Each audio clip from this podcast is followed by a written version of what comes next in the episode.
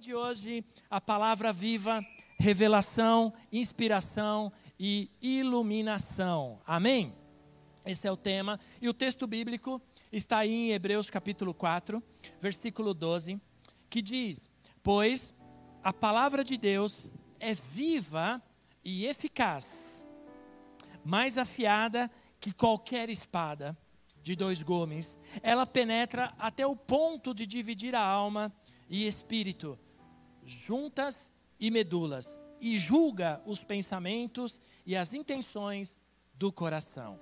Esta é a palavra de Deus, essa é a voz de Deus, essa é a voz do Espírito Santo nesses dias tão difíceis que nós estamos vivendo. Verdade ou não, irmãos? Nunca na história do cristianismo a igreja do Senhor Jesus Cristo tem vivido tempos tão difíceis, tempos ah, de, de da alma ser tão atacada a ponto de trazer conflitos, trazer confusões e trazer dissensões e trazer eh, divisões. Por isso a palavra de Deus ela é viva e eficaz. Então, você precisa saber, já nesse, nessa minha introdução, que a palavra de Deus ela não, ela não muda. Ela é o que ela sempre foi, porque ela está em Cristo, ela está em Deus e ela está no Espírito Santo, ela está no Pai, no Filho e no Espírito Santo. E nós vamos ver isso nessa noite, porque é preciso entender que se você não viver essa palavra, se você não acreditar nessa palavra que nós ah, ah, pregamos e que nós é, ensinamos e que você tem aí na tua mão, quer seja ela na forma de papel ou na forma eletrônica, ah, de algum modo, é, essa palavra ela tem que ser vivida, ela tem que ser é, praticada, porque senão ela não tem efeito. E, e hoje em dia é muito comum a gente receber textos bíblicos nas nossas redes sociais, quer seja ela no WhatsApp, no status, no Facebook, no, no Insta, Instagram, enfim, nas mais variadas redes sociais, é, eu sei que se recebe textos bíblicos diários. Mas se é muito bom e é muito fácil escrever esses textos, mas ah, vivê-lo faz toda a diferença. E muitas vezes ah, pessoas escrevem porque o texto é bonito, porque ah, alegra o espírito, mas ele não é praticado, ele não é vivido no seu dia a dia.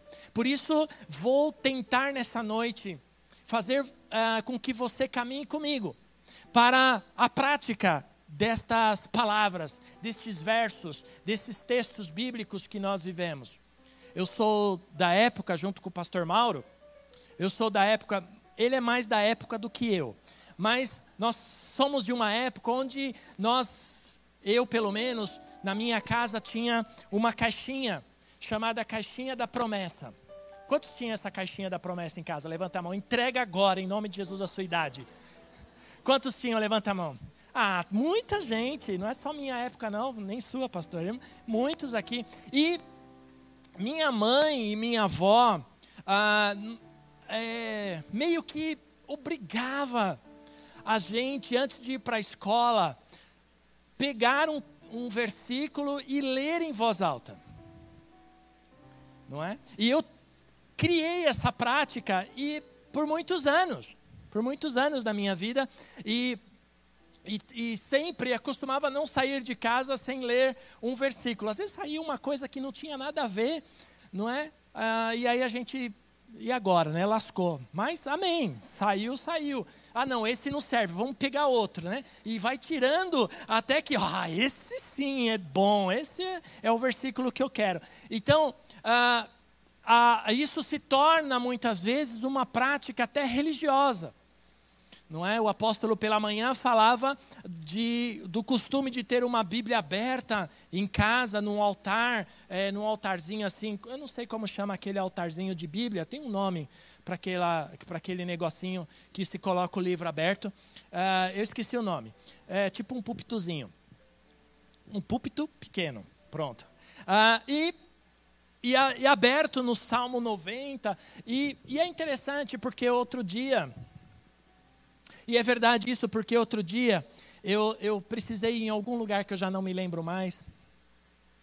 E a idade vai chegando, a gente não, não, não, já não associa mais aonde a gente vai. Em, quando passou, ah, eu fui, mas nem lembrava quando. E aí eu peguei um, um, um Uber, um, um, carro de aplicativo, e aí em cima do painel, do, do, ele tinha uma Bíblia aberta ali. Né? E aí eu sentei à frente junto com ele. E aí nós começamos a ele me pegou aqui na porta e falou: "Ah, é uma igreja daí, sim, né? A gente começa a, a falar, né? E aí ele falou: ah, qual que, o que, que o senhor faz? Ah, sou pastor. Ah, sim, que maravilha. E aí vai, né? E aí aquela Bíblia aberta me olhando. E eu falei: mas por que, que você tem essa Bíblia aberta? Não, é para me proteger. Pois é, essa conversa foi longa. Mas Deus nos leva constantemente à prática desta palavra que nós precisamos ter em nossas vidas. Você um dia recebeu a palavra de Deus. Amém? Senão você não estaria aqui. Você que está em casa um dia recebeu a palavra de Deus. Então, ela chegou até você e ela então te transformou de alguma maneira. E nós precisamos praticar essa palavra que um dia nós recebemos em nossa vida. Ah, alguns há muitos anos, outros há pouco tempo, mas esta palavra ela continua a mesma. E esta palavra que que te traz até a casa do Senhor, que te traz até a presença do Senhor, é que te move a seguir. E há um, um, profeta da palavra de Deus que precisou experimentar essa prática da palavra de Deus, precisou experimentar essa prática ah, é, que Deus o levou a praticar a palavra através da, daquilo que ele estava vendo. Por favor, abra comigo uh, Ezequiel 37. Ezequiel 37, capítulo 1. Ezequiel 30, capítulo 37, versículo 1.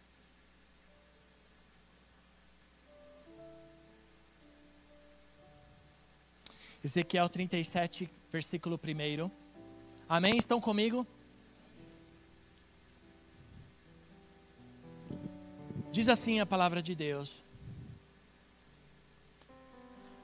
A mão do Senhor estava sobre mim, o profeta dizendo, e por seu espírito ele me levou a um vale cheio de ossos e ele me levou de um lado para o outro. E pude ver que era enorme o número de ossos no vale, e que os ossos estavam muito secos. E ele perguntou: Filho do homem, estes ossos poderão tornar a vida? Eu respondi: Ó soberano Senhor, só tu o sabes.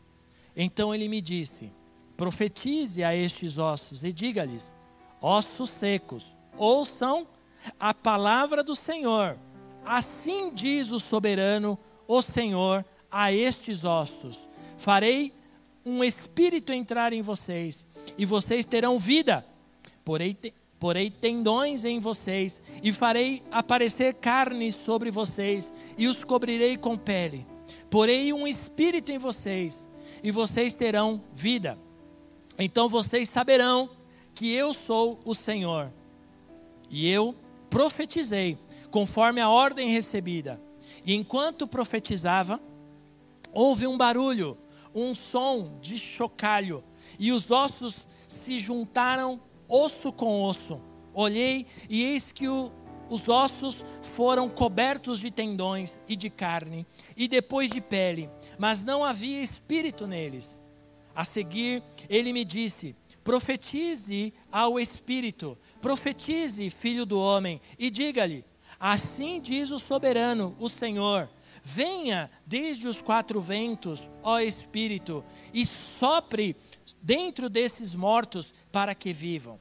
Profetizei conforme a ordem recebida, e o Espírito entrou neles, e eles receberam vida e se puseram em pé, e era um exército enorme. A palavra só tem vida quando é falada e praticada. Toda palavra que sai da nossa boca, ela só tem vida quando ela é falada e quando ela é praticada. Aqui, nesse texto bíblico que você leu comigo, muito provavelmente esse vale, este lugar que tinha esses ossos secos, era um, um lugar onde provavelmente houve uma grande batalha, uma grande guerra entre dois exércitos. E um dos exércitos ah, foi dizimado ali, ficou ali, morreu, morreram das, das, de uma morte violenta, muito provavelmente, de alguma maneira, e os cadáveres ficaram por ali naquele lugar. E então o Senhor pega o profeta e leva até aquele lugar onde já não estavam mais cadáveres, mas só ossos. Ossos de, de, um, de uma batalha de guerra que ficou ali. E Deus leva o profeta para um posicionamento, leva este profeta para ver o que Deus, o que Deus poderia fazer através da sua palavra. E é algo, e é uma cena que se você na, na, na leitura, você conseguiu imaginar? É, uma, é algo que eu gostaria muito de ver. É algo surpreendente. Porque, muito provavelmente, enquanto os cadáveres estavam ali se decompondo, ah, é, animais, ah, animais carnívoros vamos dizer assim, eles muito provavelmente é, separaram os, os, ossos uns dos outros, as aves ah, de rapina, as, as, grandes aves que comem é, urubus e etc. Porque já existia urubu naquela época, viu gente? Urubu não é novo, não. Urubu é antigo. Então, esses, é, esses animais muito provavelmente separaram os ossos um do outro, levando para um canto para o outro. E, e aí ficou ali. E quando o profeta Ezequiel olha para aquilo, ele não tem dúvida no seu coração. Aliás, permita-me dizer que ah, quando ele fala, é, é, o Senhor pergunta para ele, é, filho do homem, esses ossos podem tornar a vida? A resposta dele é: Senhor, tu sabes. Eu não vou me comprometer. Ele meio que faz uma meia-culpa ali, dizendo: Olha, o Senhor é quem sabe. Eu nunca vi nada parecido com isso, mas o Senhor sabe. Ele joga essa responsabilidade para Deus. E a fala de Deus para o profeta é: então, já que você mandou para mim, eu digo para você: profetiza. Profetiza sobre isso, lança a palavra. A, a, o termo profetizar é trazer uma palavra para alguém. E a minha pergunta para você essa noite, abrindo um parênteses aqui, a minha primeira pergunta para você é: quantos aqui e em casa já receberam uma palavra de Deus e que ainda não se cumpriu na sua vida? Levanta a mão, eu estou com a minha levantada. Você recebeu, vou repetir a fala, tá bom? Você recebeu uma palavra de Deus na sua vida, uma palavra profética, mas ainda não se cumpriu. Levanta a mão. Ah. Então tá. Então era com você mesmo que nós vamos conversar. Porque essa mensagem é para mim também. Eu sempre digo: se a palavra não servir para o pregador, não serve para ninguém. E esse Deus manda o profeta então trazer uma palavra, e depois nós vamos voltar nesse tema, nesse texto, e vocês sabem que eu sempre começo muito confuso, mas depois desanda. Mais para frente, você vai ver Deus, você vai ver Deus se manifestando a sua palavra no seu filho Jesus. dizendo: E o Verbo se fez carne. Em João capítulo 1, verso 14. O, o, o nosso irmão João, o apóstolo João, é, escreve as palavras do Senhor Jesus, dizendo: Aquele que é a palavra tornou-se carne e viveu entre nós. Vimos a sua glória, glória como unigênito vindo do Pai, cheio de graça e de verdade. A palavra, a, a palavra prof, declarada por Deus se tornou vida, se tornou verdade, se tornou ah, ah, se torna se tornou carne e viveu entre nós que é Jesus Cristo. O apóstolo João está falando da testemunha da palavra de Deus através de Jesus Cristo nas nossas vidas. Por isso, aí mesmo em João, capítulo 1, no verso 1, você vai ver ele dizendo: No princípio era aquele que era a palavra, que é a palavra. E, é, e ele estava com Deus, e ele era Deus. O apóstolo João estava falando literalmente de Jesus Cristo. No princípio era aquele que é a palavra, e ele estava com Deus e era Deus está falando dessa trindade, dessa, dessa trindade divina que você ah, encontra na palavra de Deus, nessa Bíblia que nós temos, através de Deus, através de Jesus Cristo e através do Espírito Santo. E esse princípio que eh, o apóstolo João está falando é o princípio da criação, que nós vamos ver daqui a pouco. Nós vamos ver e entender daqui a pouco. E, e você vai ver, amado, nessa noite, que a palavra de Deus, ela não volta vazia. Deus mesmo declarou isso, agora através do profeta Isaías. Lá em Isaías capítulo 55, verso 11, você vai ver o profeta declarando isso para Israel e dizendo, dizendo assim: Assim também ocorre com a palavra que sai da minha boca. Deus dizendo: Ela não voltará para mim vazia, mas fará o que desejo e atingirá o propósito para a qual eu enviei. Há uma palavra de Deus que foi enviada um dia para mim e para você. Essa palavra que eu perguntei que você levantou a mão agora há pouquinho, ela foi enviada de Deus para a tua vida e ela não voltará sem efeito para Deus. Ela vai se cumprir na tua vida. Ela vai se cumprir na tua vida porque Deus não pode mentir. Ele não é filho do homem para se enganar, nem, nem homem para se arrepender daquilo que ele disse. E se ele disse, ele vai cumprir na tua vida. Se essa palavra é de Deus, se essa palavra veio de Deus e não do homem, ela vai se cumprir na sua vida. Mas dentro disso, eu tenho um, um, um recado, eu tenho um aviso para te dar. Assim como você ouviu essa palavra profética um dia dita para você, eu quero dizer que o nosso inimigo também ouviu, porque ele também ouve. Aliás, eu costumo dizer que ele ouve mais do que leproso, né? Dizem que leproso ouve maravilhosamente bem. Eu não sei porque eu disse isso, mas é o que dizem. Não é leproso, é tuberculoso. Olha só como eu tô bom, né? Agora, por que tuberculoso ouve bem, eu não sei. Assim como como você ouviu a palavra profética para a tua vida, o nosso inimigo também ouviu. E a partir do momento que ele ouve essa palavra que foi dita a você, que você seria um homem de Deus, que você seria um pregador, que você seria um, um, homem abençoado, um homem próspero, que você seria uma bênção, minha irmã, que você seria uma profeta de Deus, que você seria uma excelente esposa, uma excelente mãe, que você ministraria a palavra, que você, aonde você fosse, você seria abençoada, abençoado.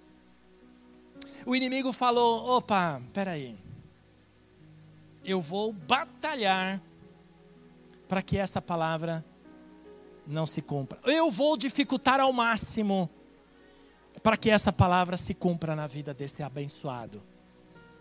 E então, esta palavra que tanto te alegrou, que tanto te animou, que fez você chorar, que fez você acreditar, que fez você ah, respirar de uma forma diferente, passou então a se tornar um processo de Deus na sua vida. E vocês sabem, nós sempre ensinamos aqui que a palavra ela é uma semente semeada na terra. O próprio Jesus é, ilustrou isso com a parábola do semeador. Ele mesmo disse: saiu o semeador, ops, saiu o semeador a semear a palavra. A, seme, a palavra é uma semente lançada na terra. E essa palavra, ela é um processo. O germinar e o dar fruto e o crescer, ele é um processo. E leva tempo. Então, muitas vezes, nós, como somos, nós não somos, somos ansiosos, verdade ou não? Nós somos bem tranquilos, nós sabemos esperar, nós sabemos esperar, como o Salmo 40 que diz: Esperei confiantemente no Senhor, não é verdade? Nós somos assim, verdade ou não? Sim ou não? Somos nada. Se você diz que é, não é não.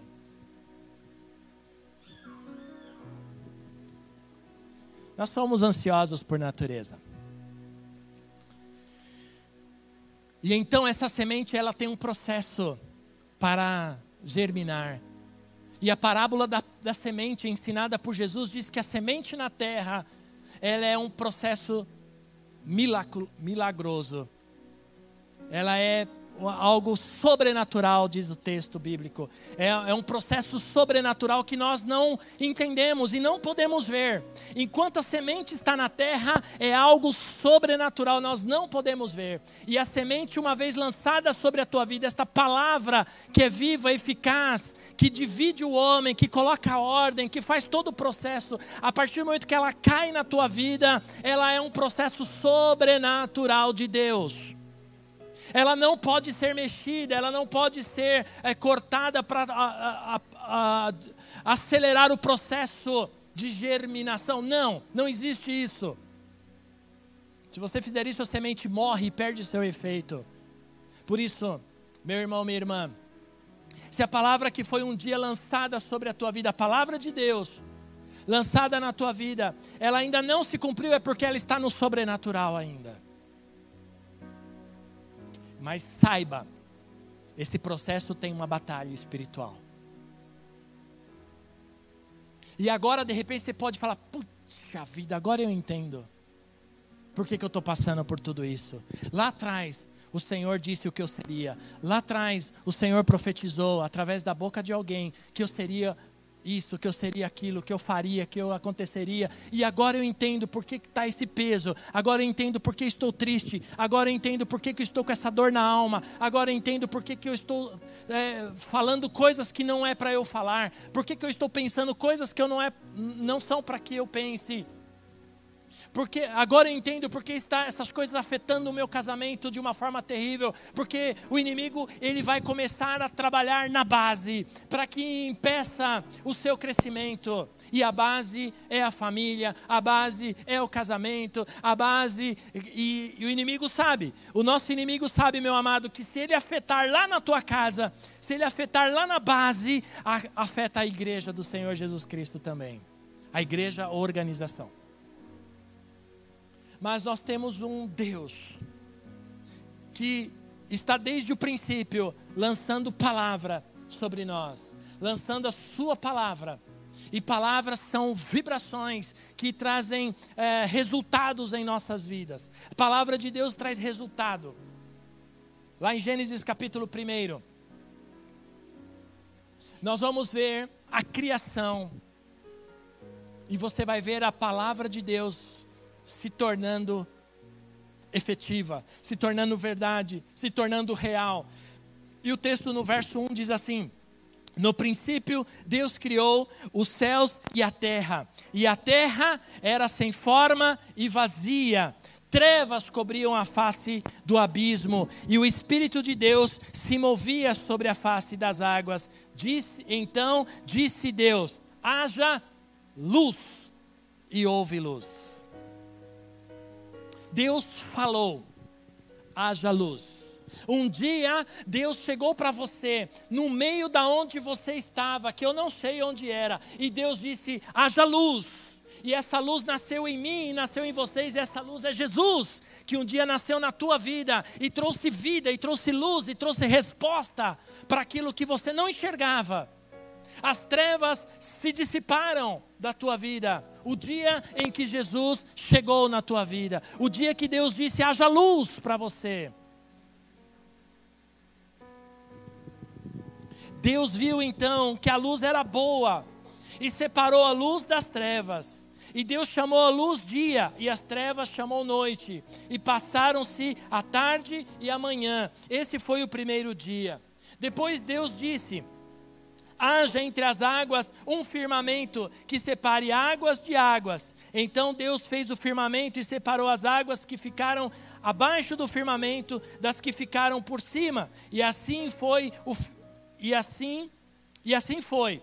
Ao firmamento Deus chamou o céu, e passaram-se a tarde e a manhã, e esse foi o segundo dia. E disse Deus: Ajuntem-se, olha Deus falando, Deus criando o mar, Deus criando os rios, Deus criando a água, e Deus então cria com a Sua palavra um Deus criador, cria com a sua palavra. E ele disse: Ajuntem-se num só lugar as águas que estão debaixo do céu, e apareça a parte seca.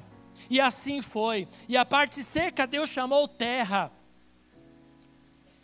E chamou os mares e o conjunto das águas. E Deus viu que ficou bom.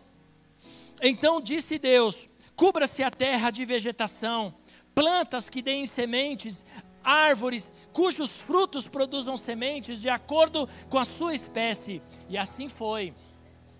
A terra fez brotar a vegetação, plantas que dão sementes de acordo com as suas, suas espécies, e as árvores cujos frutos produzem sementes de acordo com as suas espécies. E Deus viu que ficou bom.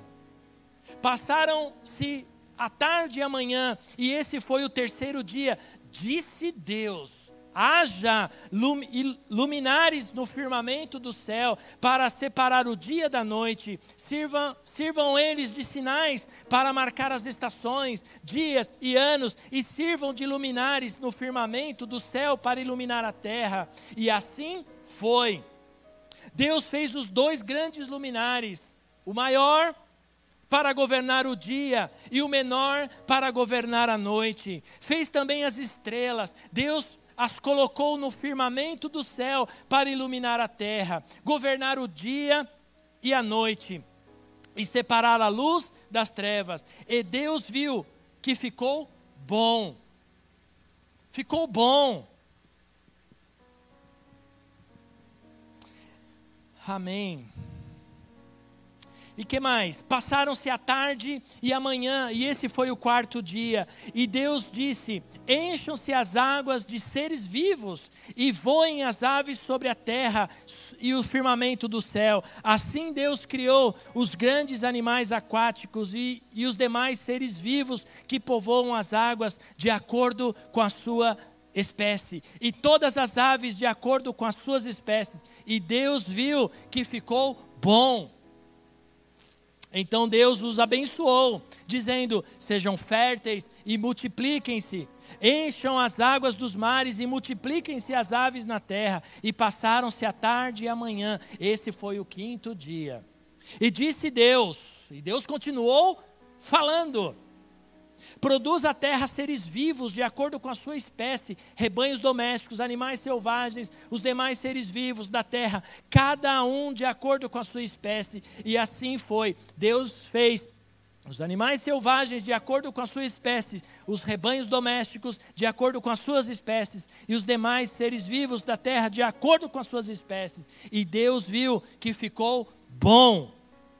Então disse Deus: façamos o homem. Aí está, meu irmão, minha irmã.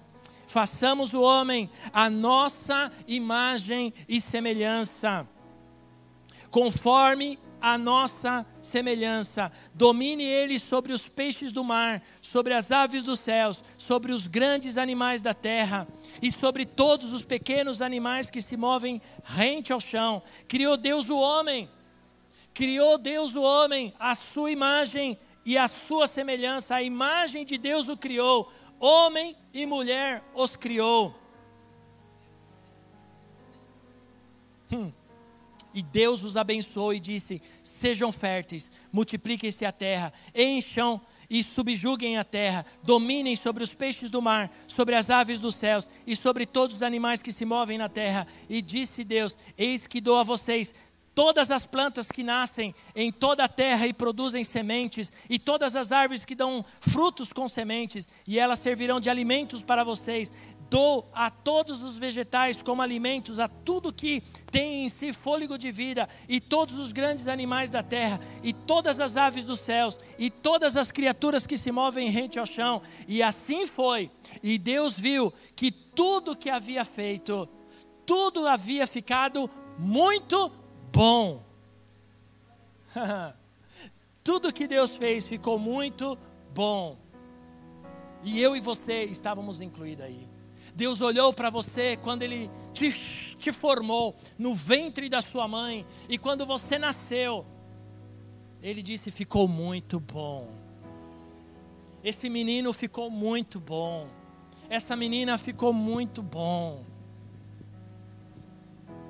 Por isso que só tem menino e menino, menino e menina.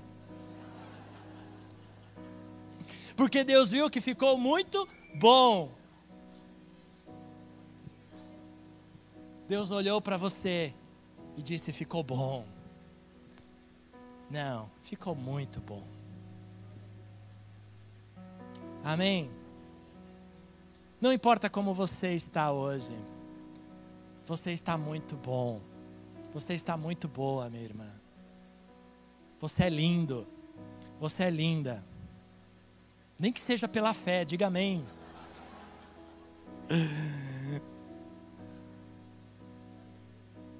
Porque você é imagem e semelhança de Deus.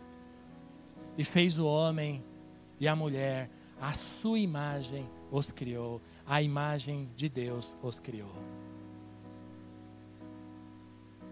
Por isso você é o que você é. Você é o que a palavra de Deus diz que você é. Como no tema do mês passado, você é mais que vencedor. Você é mais que vencedora. O que você está passando é uma fase. Você não é doente, você está doente. Você não é desempregado, você está desempregado.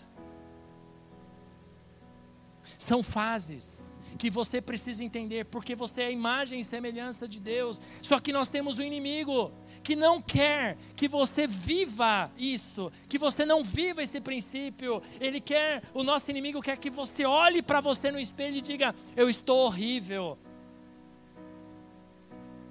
Olha para mim, viu, minha irmã? Você, quando se olha no espelho, principalmente para as mulheres, nessa, nesse momento aqui, esse, esse gap que eu quero abrir aqui. Principalmente para você, minha irmã. Você é amada de Deus. Você é amada de Deus. Não importa o que a sociedade te diz, não importa o padrão que a sociedade exige para você, mulher. Importa como Deus te vê, importa como Deus te olha, porque quando Deus te olha, Ele te vê que ficou muito bom. Ele olha para você e te vê uma mulher linda, uma mulher bonita, uma mulher inteligente, uma mulher feliz, uma mulher alegre, curada, liberta, restaurada, cheia de vida. Você não é o que o espelho diz que você é. Você é melhor. Você está além disso. Agora, para os homens, eu não vou dizer nada disso, você tem sorte. Amém? Mais para frente, no verso, no capítulo 18, no capítulo 2, verso 18, Deus olha para esse homem, para essa criação dele, que ele formou do barro, porque ali na leitura que nós fizemos era um grande rascunho, que Deus estava imaginando como seria a sua criação. Ele cria esse homem do barro, ele forma, ele sopra nas, nas narinas desse homem e traz vida para ele. E aqui no capítulo 2, ele olha para esse homem no verso 18 e ele diz assim: Não é bom que esse homem, que essa minha criação, que esse homem que tem o meu fôlego de vida, que é a minha imagem, a minha semelhança, não é bom que ele esteja sozinho. Vou preparar uma ajudadora, uma auxiliadora, alguém que o auxilie e o corresponda. E aí começou os nossos problemas. Não, brincadeira. Brincadeira, brincadeira. Brincadeira, brincadeira, brincadeira. E então vem essa, essa criação de Deus perfeita. Olha, irmãs, me ajuda. Tô, agora eu vou levantar a bola. Perfeita, linda. Que o homem olhou e falou: Estou feliz. Estou feito agora pronto. Também só tinha ela, né? Não tinha muito o que fazer. Mas foi o que Deus deu para ele. Mas dizem que Adão era um cara muito feliz, porque ele não tinha sogra, não é verdade? Vamos parar por aqui, né? Antes que.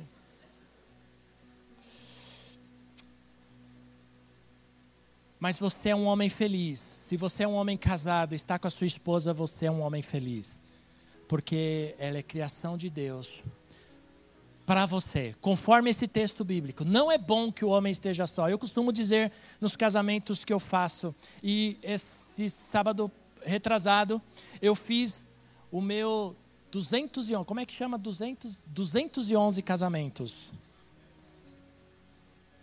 Do centésimo. Primeiro. Aí, irmão Sérgio, obrigado. E eu, eu conto todos os casamentos que eu fiz desde 2000, quando eu comecei a fazer os casamentos. E esse chegou ao meu 211, segundo os nossos universitários aqui presentes, do duecentésimo primeiro casamento. Isso. Abra sua Bíblia, por favor, em Provérbios capítulo 4, versículo 20. Deus olhou um dia para você e disse: Não é bom que você esteja só.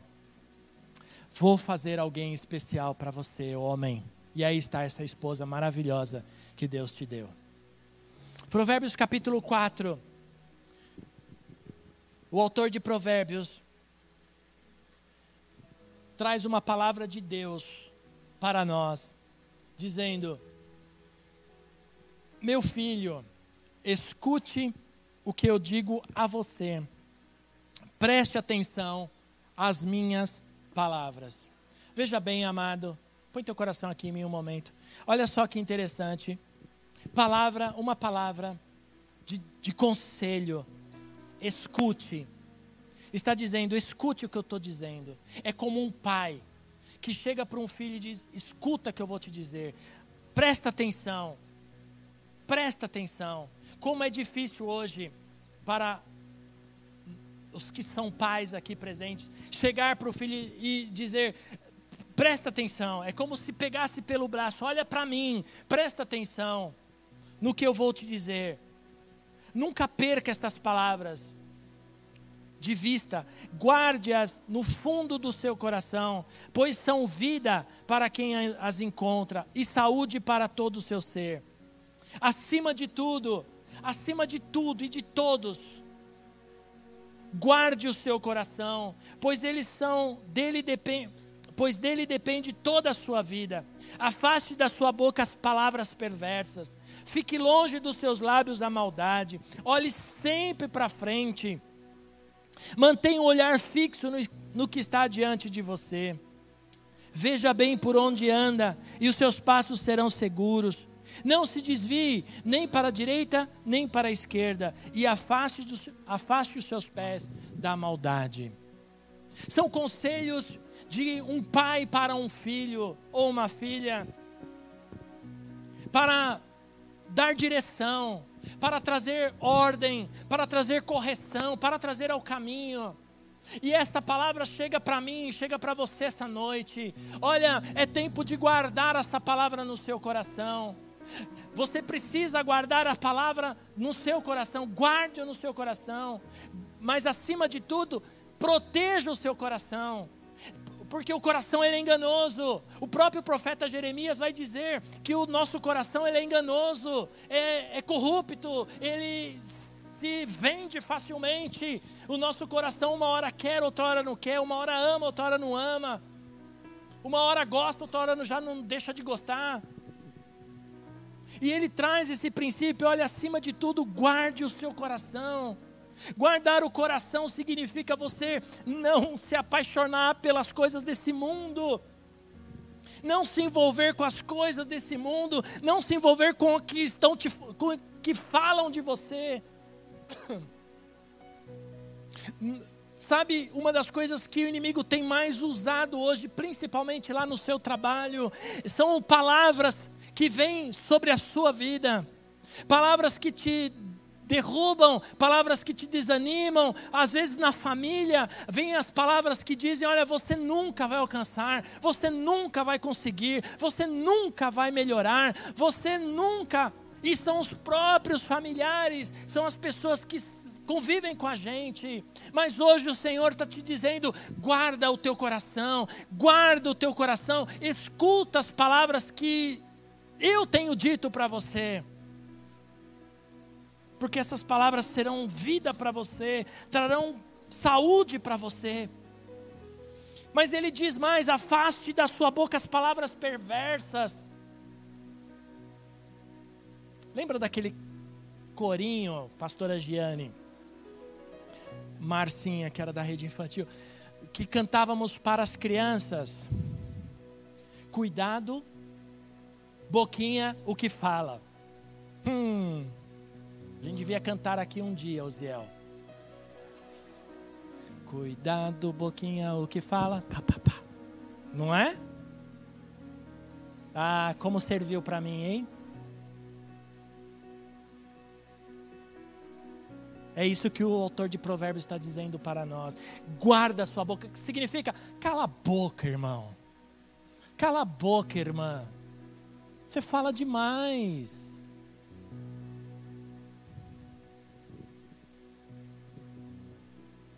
Ninguém disse amém, né? Mas tudo bem.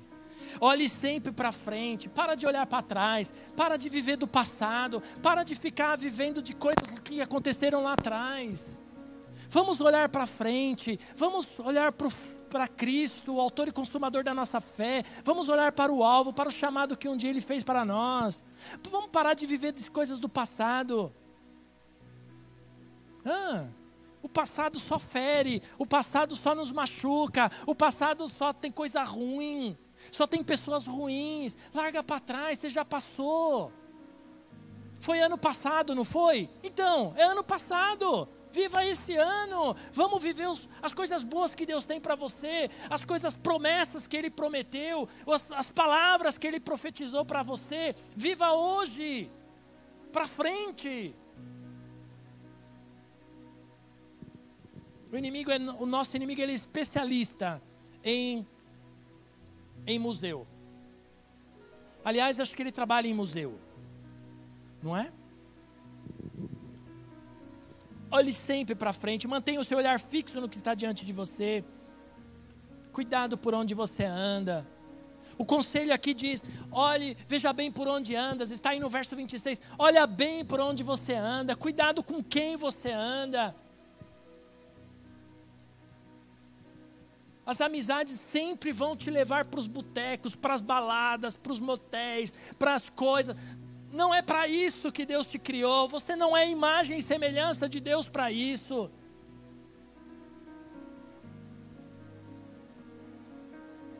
Afaste os seus pés da maldade. A palavra de Deus, ela se revela a si mesmo através de nós. Ela se torna lei, ela se torna mandamento, ela se torna testemunho e ela se torna preceitos e princípios. Salmos 19, vocês estão cansados? Eu já estou terminando. Salmo 19, cadê o André? Vem, André. Salmo 19, verso 7. Salmo 19, 7.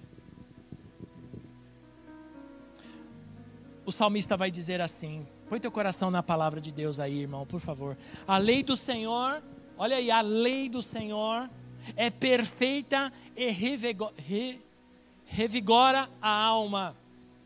Anima a alma. Os testemunhos do Senhor são dignos de confiança e tornam sábios os inexperientes. Os preceitos do Senhor, ou princípios do Senhor, são justos e dão alegria ao coração. Os mandamentos do Senhor são límpidos e trazem luz aos olhos. O temor do Senhor é puro e dura para sempre. As ordenanças do Senhor são verdadeiras, são todas elas justas, são mais desejáveis do que o ouro e do que muito ouro puro, são mais doce do que o mel, do que as gotas do favo. Por elas o teu servo é advertido. Há grande recompensa em obedecer-lhes a palavra. Quem pode discernir os próprios erros? Aqui o salmista está falando para que a, quem porque nós muitas vezes, amados, sentamos no nosso trono de justiça e dizemos: Eu estou certo. Está todo mundo errado. Não tem nada demais nisso. É o famoso que que tem dos dias de hoje. Mas quem julga isso é a palavra. Não é o homem, ninguém pode dizer, não é ninguém pode dizer. Daqui a pouco nós vamos estar participando da ceia e há um texto que eu vou ler daqui a pouco que diz: examine-se o homem a si mesmo. Eu não posso dizer para você, você não pode participar porque você pecou essa semana. Porque você adulterou, porque você bebeu, porque você fumou, porque você matou. Não, não sou eu. Não, não matou ninguém, não, né? Não é isso. Aqui está dizendo: é a palavra quem julga, é a palavra que, que discerne os erros em nossas vidas, que nos faz discernir os próprios erros. E muitas vezes nós nos tornamos orgulhosos, todo mundo está dizendo: para com isso, chega disso, olha isso, você está indo para um caminho errado. Mas não, eu tenho razão. Mas olha o que a palavra de Deus está dizendo. Eu estou certo, e já vi um, uma pessoa dizendo para mim: Eu estou certo, nem que for só para mim. Tá bom. Eu, como pastor e amigo, estou dizendo que você vai se lascar lá na frente. Mas olha a palavra de Deus, por favor, ela tem condição de discernir, trazer discernimento para você, do que você está fazendo, se você está certo ou se você está errado. E continuando o texto diz: Onde eu estou? Ah, 13. Tam, é isso?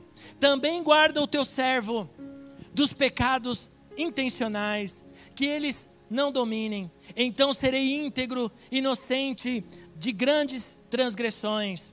Que as palavras da minha boca e a meditação do meu coração sejam agradáveis a ti, Senhor, minha rocha e meu resgatador.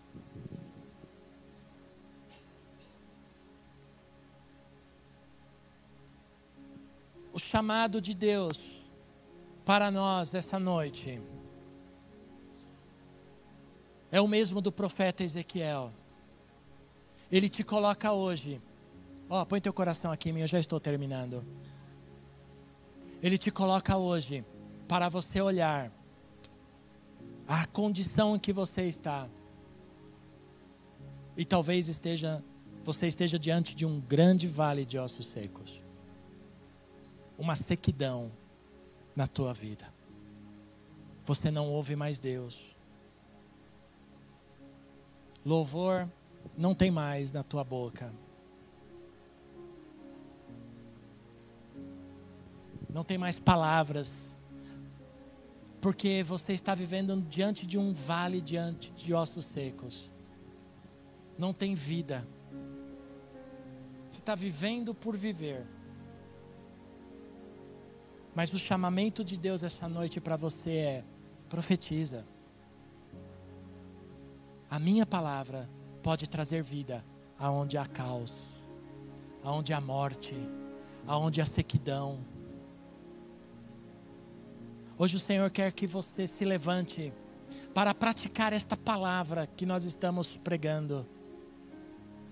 Para que você pratique esses princípios que são colocados para você para que diante dessa situação que você está vivendo, seja revertida. E aquilo que era morte, aquilo que era sequidão, aquilo que estava bagunçado, confuso, vai trazer ordem. A palavra, olha só, põe teu coração aqui em mim, por favor. A palavra profética, ela põe ordem no caos. Quando o profeta profetizou, os ossos se juntaram. Não foi o osso do Michel que veio para o Ronaldo, não. Os ossos do Michel foram para ele. Os ossos do Ronaldo vieram para o Ronaldo. Deus sabe. Deus põe ordem na tua vida. Deus põe ordem no caos que está a sua casa. Deus põe ordem no caos que está a sua vida. Deus põe ordem no caos. Ele vai ajuntar as peças que estão zoadas na tua vida. Ele vai colocar em ordem esse quebra-cabeça que ficou confuso para você. Você se perdeu. Ó, põe teu coração aqui em mim. É importante esse momento. Não deixa que nada te distraia. Ele vai pôr ordem naquilo que da onde você se perdeu aonde você se perdeu e virou um caos a sua vida, virou um caos as sua finan suas finanças, virou um caos seu casamento, virou um caos seu ministério. O Senhor vai pôr ordem hoje. Basta você profetizar a palavra que está em você. Esta palavra que é viva, que é eficaz, que põe ordem em todas as coisas. Profetiza. Nesta enfermidade que está no teu corpo, profetiza, começa a declarar. Começa a declarar que você não é uma, um doente, que você não é uma doente. Você está, mas isso vai acabar, isso tem fim. Isso não vai permanecer. E aquele fantasma que assombra das, das, das doenças hereditárias que estão, que seus avós morreram, seus pais morreram, não virá sobre a tua vida, não virá sobre teus filhos, não virá sobre os teus netos, nem até terceira e quarta geração, se você romper hoje isso na tua vida. Porque esse Deus é um Deus de promessa, um Deus que cura, um Deus que liberta. Chega de viver o caos, chega de viver esse, essa confusão, chega de viver essa sequidão espiritual. Uma sequidão espiritual. O que você tem produzido para Deus? Deus te chamou para ser produtivo, meu irmão. Deus te chamou para ser produtiva, minha irmã. E o que, que você está fazendo? Está uma sequidão espiritual na tua vida ossos secos. Existe uma versão da palavra de Deus que ele fala ossos sequíssimos. E Deus trouxe vida. Deus trouxe espírito, Deus trouxe tendões, Deus trouxe carne, Deus trouxe pele, Deus trouxe os órgãos. E quando estava ali, Deus profe manda o profeta profetizar o sopro de Deus. E quando ele profetiza, vem o sopro, e então se torna um exército, o mesmo exército que havia sido dizimado naquele campo, o mesmo exército que havia morrido, que havia se perdido ali naquele campo, que as suas carnes haviam sido apodrecidas e comidas por muitas coisas, muitos animais, se tornaram homens se tornaram seres vivos novamente. Aquilo que está morto na tua vida, meu irmão, aquilo que está morto na tua vida, minha irmã, pode se tornar ter vida novamente. E voltar a andar, e voltar a caminhar, e voltar a ter ânimo. Para isso, para de olhar para as coisas, para de reclamar, guarda teu coração, guarda teu coração na palavra de Deus. Foi a palavra que te chamou, não foi o homem. Foi a palavra de Deus que te chamou. Foi a palavra que veio da boca de Deus que te chamou. Foi a palavra que veio através da Bíblia, através da palavra. Não foi ninguém que te chamou. Então para de olhar para homens e começa a olhar para a palavra. E começa a profetizar vida nisso para que venha novamente a vida. E as coisas comecem a andar e comecem a caminhar na tua vida. Pelo amor de Deus, olha para você mesmo e diga: nós, o ano já está no terceiro mês, daqui a pouco é dezembro de novo. E mais um ano. Mais um ano.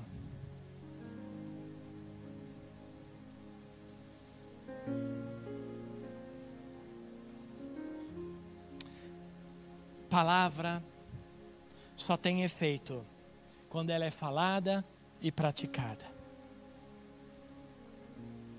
Por favor, fique em pé no seu lugar, eu quero orar por você.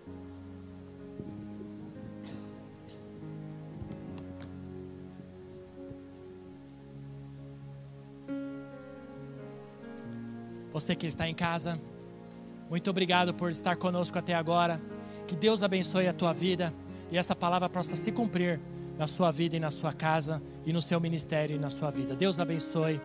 Até a próxima oportunidade.